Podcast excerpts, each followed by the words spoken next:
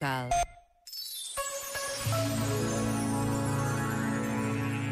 Escreveu o Papa Francisco: Ouvidos temos-los todos, mas muitas vezes, mesmo quem possui um ouvido perfeito, não consegue escutar o outro, pois existe uma surdez interior, pior do que a física. De facto, a escuta não tem a ver apenas com o sentido do ouvido, mas com a pessoa toda. A verdadeira sede da escuta é o coração. O rei Salomão, apesar de ainda muito jovem, demonstrou-se sábio ao pedir ao Senhor que lhe concedesse um coração que escuta. E Santo Agostinho convidava a escutar com o coração coração acolher as palavras, não exteriormente nos ouvidos, mas espiritualmente nos corações. Não tenhais o coração nos ouvidos, mas os ouvidos no coração.